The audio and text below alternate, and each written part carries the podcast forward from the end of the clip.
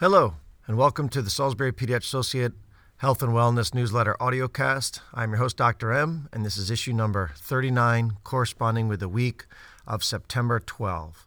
This week corresponds with COVID update number 70. And let's get started.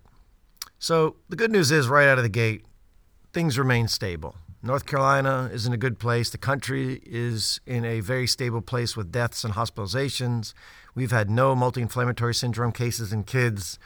And overall, the average daily case rate is in the 65,000 range, which is quite low, although this is not completely accurate because a lot of folks are using home tests. So we're probably having a lot of disease activity, but again, not corresponding with lots of death and hospitalization. So that's a good thing. Overall, you look at what's happening, and now we're sitting in a place where we have multiple strains of Omicron as of August 13th data showing that BA.4 makes up 2%, BA.4.6 makes up 9%, and BA.5 makes up the rest. This COVID wave we're dealing with is still in line with most of the volumes from the wave 3, which was Delta. But again, death is way down from what we had seen in the past with the original Omicron strain spike back in January and also Delta. We see no increased signs of morbidity with any of the new variants, which is great. Monica Gandhi recently wrote The rate of severe COVID 19 in the U.S. is down. Hospitalizations can be misclassified as being from COVID since we swab everyone admitted to the hospital for SARS CoV 2. The United Kingdom stopped this practice in August because of the confounders. A nice chart review in the ID journal showed that vaccination rates and immunity are high, and many of these hospitalizations are just with COVID or incidental not due to COVID.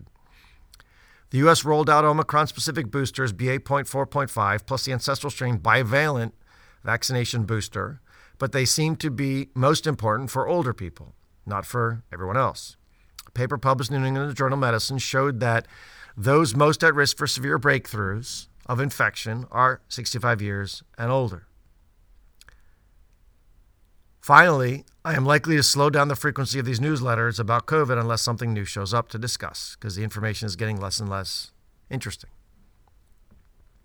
The good news is the information is so important to help us all understand risk.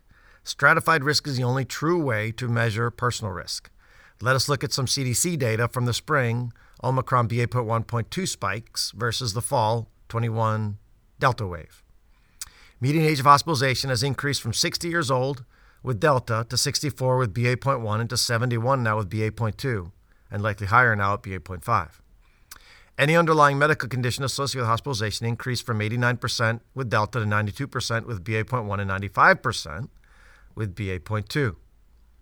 Length of hospital stay decreased from 4.8 to 3.9 to 3.3 days, respectively, for Delta, BA.1, and BA.2. ICU admissions were down from 24% to 18% and then 13% with BA.2. Mechanical ventilation decreased from 14% to 8% to 6%. And finally, death went from 12% to 8% to 5% of those in the ICU. There's a link in the newsletter if you want to see where that data exactly came from. But all that is pointing to is that we can glean from this data set some very clear truths. With successive SARS 2 mutations coupled to increased population based exposure to the virus via infection or vaccine, we are now seriously in a reduced risk state, unless you're older than 65, with a comorbid disease, or younger than 65 with a serious disease. 95% of hospitalizations were related to a comorbid disease, regardless of age. The other big takeaway was this if you are in a high risk group, getting every available booster is vital to your survival based on the risk reduction data. For everybody else, the data is clear. You are okay to boost or not to boost. It is up to you.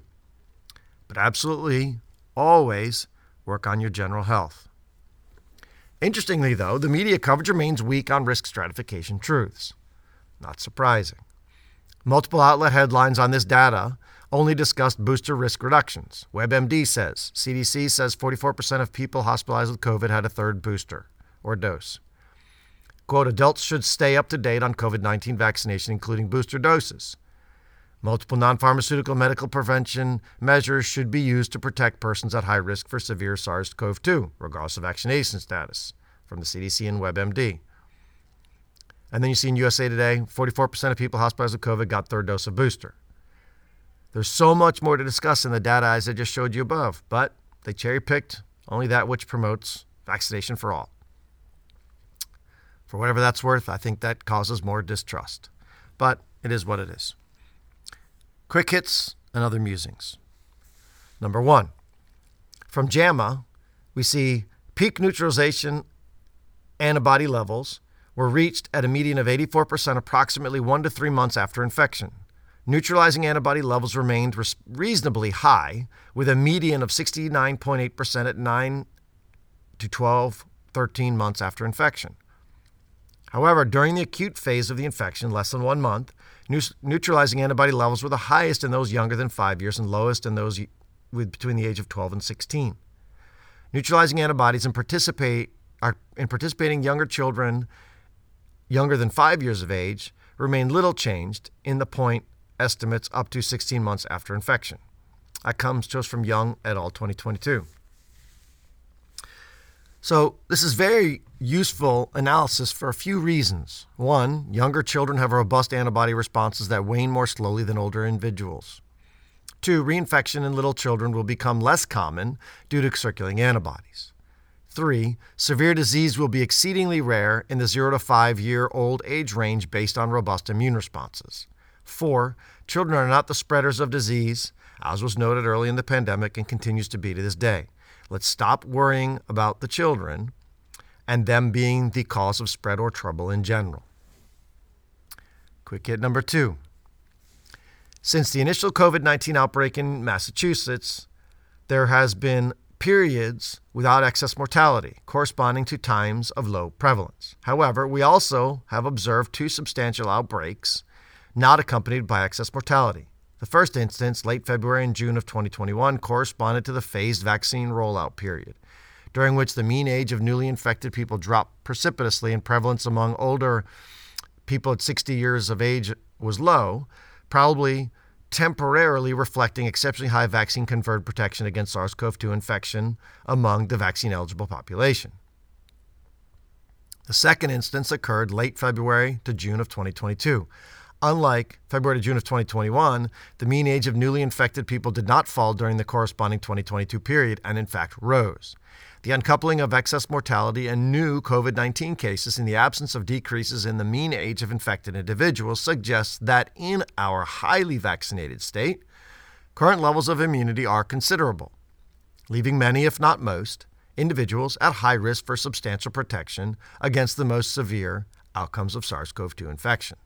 However, given newly emerging variants and the unknown duration of protection from infection and vaccination, further monitoring is warranted. That comes to us from Faust et al. in 2022. So for me, this is key data. Over national, overall, national risk continues to drop and show that a risk stratification or at risk groups that vaccinate are in good shape. This is the key to the reality that most everyone can now relax and live life. For those at risk, vaccinate and lower your risk. Normalize life otherwise. Quick hit number three. In a well written review of the association between COVID illness and irritable bowel syndrome, we see that COVID disrupts the GI intestinal microbiome, affects food choices through dysgeusia, vagal nerve dysfunction, affecting bowel motility and sensitivity, and fatigue affecting movement and metabolism. All these events conspire to alter GI function, leading to constellation of feelings related to irritable bowel syndrome. This comes to us from Chan et al. There, in the newsletter, you can go to section two, and there's a detailed analysis of where all these data points is coming from that I'm not going to read today, but you're welcome to go read it. It's pretty interesting. And they go through point by point how the dysfunction in the GI tract is occurring in response to SARS CoV 2 infection. Number four, from Deo and colleagues, we see data about rebound COVID symptoms. This is a phenomenon that I experienced firsthand in March of 2020. I had 3.5 days of mild COVID symptoms before feeling great for a day and a half. Then I experienced a big rebound in fever and symptoms for two days before having a month of fatigue and slow return to my baseline. In the study, the population included 568 participants who received SARS CoV 2 mRNA testing on days 0 to 14, 21, and 28. Viral rebound was defined as a 0.5 log 10 viral RNA copies per milliliter increase in, and symptom rebound was defined as 4 point total symptom score increase from baseline. Baseline was defined as, as study day 4 primary analysis or 8 days from symptom onset, secondary analysis. 12% of participants had a viral rebound. Those that had rebound to SARS CoV 2 were older. Symptom rebound occurred in 27% of participants after initial symptom improvement and in 10% of participants after initial symptom resolution. The combination of high level viral rebound to greater than 5.0 log 10 RNA copies per milliliter and symptom rebound after initial improvement was observed in 1 to 2% of the participants. Deo et al. 2022. So, for me, this is a non treated group, making the Paxlovid rebound data not a purely drug related phenomenon. This is an important piece of information as it shows us that the virus may take a prolonged time frame to resolve in a subgroup, up to somewhere around this 10% range. Just knowledge and data helps us understand that we are not struggling per se if we have a slight rebound. This is just the new norm for 1 in 10. 5. From the Annals of Internal Medicine, baseline pulmonary severity of illness was strongly associated with plasma antigen level, with mean plasma antigen level 3.1 fold higher among those requiring non invasive ventilation or high flow nasal cannula compared with room air. Plasma antigen levels higher in those who lacked anti spike antibodies and in those with the Delta variant. Additional factors associated with higher baseline antigen level included male sex, shorter time since hospital admission, decreased days on remdesivir, and renal impairment. In contrast, race, ethnicity, body mass index, and immunocompromising conditions were not associated with plasma antigen levels. Plasma antigen level of 1,000 nanograms per liter or greater was associated with a markedly higher odd odds ratio of worsening pulmonary status at day five and longer time to hospital discharge. For those that end up heading towards the hospital in the future, this is a metric that can be used to predict risk and the need for medical interventions. Antigen means a viral fragment that is immune irritating and is a protein that can be identified in the blood. In this case, it is a SARS 2 fragment that we're looking at. Number six, a very nice analysis of patients that have been vaccinated with two doses of the ancestral strain of COVID vaccine had a BA.1 or 0.2 infection, and then did they or not have protection against BA.5? From the text, we see the previous SARS CoV 2 infection had a protective effect against BA.5 infection, and this protection was maximal for previous infection with BA.1 or 0.2. It comes to us from Malato et al. 2022. This is of interest for those that will choose to receive the fall COVID booster, as the RNA genetics of the spike protein are from the ancestral strain as well as the BA.1. In, re- in real life, though, those infected with BA.1 or 0.2, me included this last February, should have nice protection against BA.5 with T and B cell immunity, maybe even antibodies. For me, the antibody levels in my blood are probably very low now, seven months out. But my B and T cells are primed and ready to deal with this virus, BA.5 or any of the other variants, for quite a while to, to, to continue. But I may have already been exposed to BA.5 for all I know. I have new immunity there too. With such a large percentage of people not even knowing they've had a recent exposure to BA.5. Number seven, from a research group out of Tel Aviv University, we see that the group found two antibodies that neutralize all strains of COVID 19, including Omicron, with up to 95% efficiency. The antibodies were isolated from individuals with the ancestral strain as well as other variant infections. There is a strong possibility that these pooled antibody treatments may prevent serious disease and illness if clinical effects can be shown, thus reducing or eliminating the need for repeated booster shots. This comes from Lee et al. 2022, LI. Time will tell, as this is very preliminary data, but I am very interested in this one. Section 2. The enterovirus polio is now heading into transmission state of significance in New York, according to new sewage viral tracking reports. The first known case occurred in July in an unvaccinated man in southern New York, where polio vaccination rates have dropped to the 60% range. He developed paralysis, a rare but serious complication of polio. Sewage reports show that there is infection occurring in higher numbers than previously thought.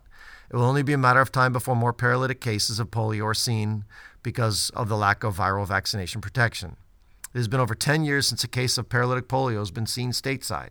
This is potentially the beginning of more preventable disease issues in the United States. With the increasing anti vaccine stance being adopted in the wake of the COVID vaccine messaging debacle, we have to be vigilant for these previously unseen illnesses in our clinic and around the country. The inactivated polio vaccine is very effective at treating these issues, so if you do not have this viral protection, I would highly encourage you to get it. Again, if you're interested in the post acute COVID syndrome or irritable bowel syndrome summary of physiology, go to the newsletter, SalisburyPediatrics.com, Health and Wellness tab. Look at the newsletter for uh, this issue for COVID uh, update number seven, and you can read more about it if you wish. Uh, recipe of the week is lentil soup by Pinch of Yum. Link is in the newsletter. Very tasty stuff. I'm a big fan of lentil soup. And the song of the week is Blank Space by Imagine Dragons. All right, folks. My last thought is the sun will rise and set no matter what you do. How you use the sun's energy is up to you. Hug those kids. Have a great day.